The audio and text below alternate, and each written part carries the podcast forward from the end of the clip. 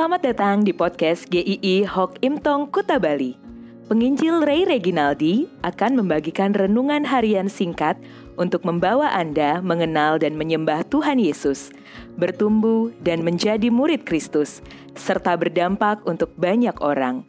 Jika Anda merasa diberkati melalui renungan ini, silahkan bagikan podcast ini agar orang lain juga diberkati. Inilah renungan hari ini.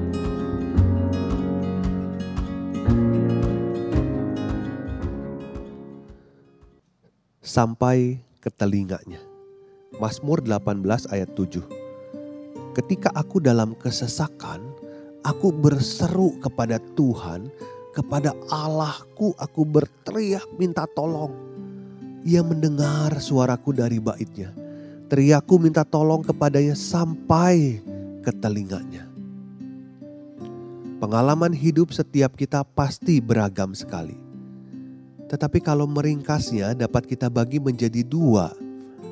Pengalaman yang menyenangkan dan pengalaman yang menyulitkan. Hidup kita diwarnai kedua pengalaman itu bukan. Ada masa-masa di mana hidup terasa menyenangkan. Rasanya ingin terus menikmatinya. Namun ada juga pengalaman yang menyulitkan. Menguras energi dan perasaan kadang membawa pada ketakutan dan kekhawatiran. Pertanyaannya adalah, di situasi mana Anda lebih sering merasa sungguh-sungguh membutuhkan pertolongan Tuhan?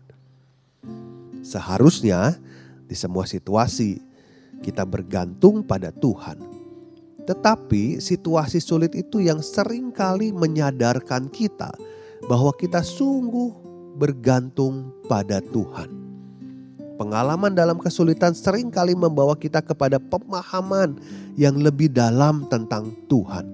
Bahwa Tuhan adalah satu-satunya yang sanggup menolong kita.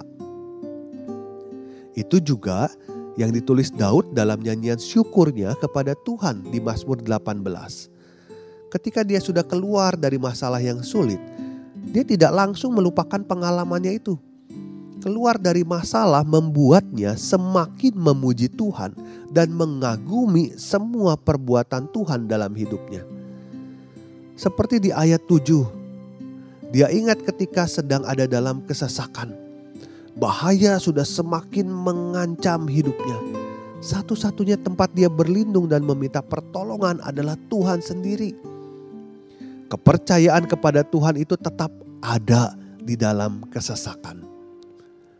Daud tidak tahu bagaimana cara Tuhan akan menyelamatkannya, tetapi dia tahu bahwa Tuhan mendengar doanya sampai dia berkata, "Tuhan mendengar suaraku dari baitnya." Pada masa Daud, bait Allah belum dibangun. Ini menunjuk pada Allah di tempat kudusnya. Lihat betapa indahnya pengalaman Daud dengan Tuhan bahwa Tuhan yang ada di tempat kudus mau mendengar doa. Ini adalah suatu anugerah Tuhan. Bahkan dia menuliskannya dengan teriakku minta tolong kepadanya, kepada Tuhan sampai ke telinganya. Artinya jelas sekali Tuhan itu mendengar bukan mengabaikan Daud. Begitu juga dengan doa kita di dalam pergumulan itu tidak pernah sia-sia, tidak pernah hilang di tiup angin, tidak pernah Tuhan mengabaikannya sampai ke telinganya. Situasi terberat di sepanjang sejarah hidup umat manusia adalah situasi yang pernah dihadapi oleh Tuhan Yesus. Ia harus menanggung cawan murka Allah. Di situasi yang mengerikan itu Tuhan Yesus berdoa setelah berdoa, dia menjalani jalan salib itu. Dia tidak menghindarinya. Mungkin ada masa kita jauh dari Tuhan.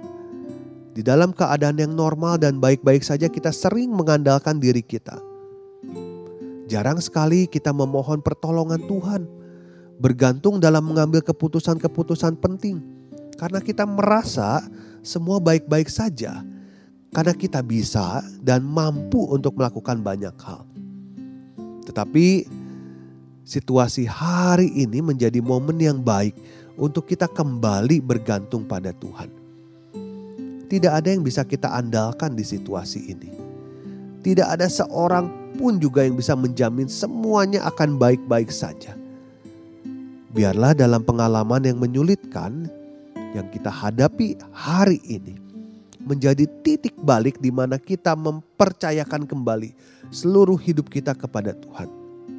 Dan kita akan mengingatnya di sepanjang kehidupan kita bahwa dulu di masa pandemi yang begitu susahnya harapan saya hanya pada Tuhan. Saya hanya bergantung pada Tuhan dan Tuhan tidak pernah meninggalkan kita. Biarlah kita ingat akan segala kasih setia Tuhan, pertolongan Tuhan di sepanjang kehidupan kita. Tuhan memberkati.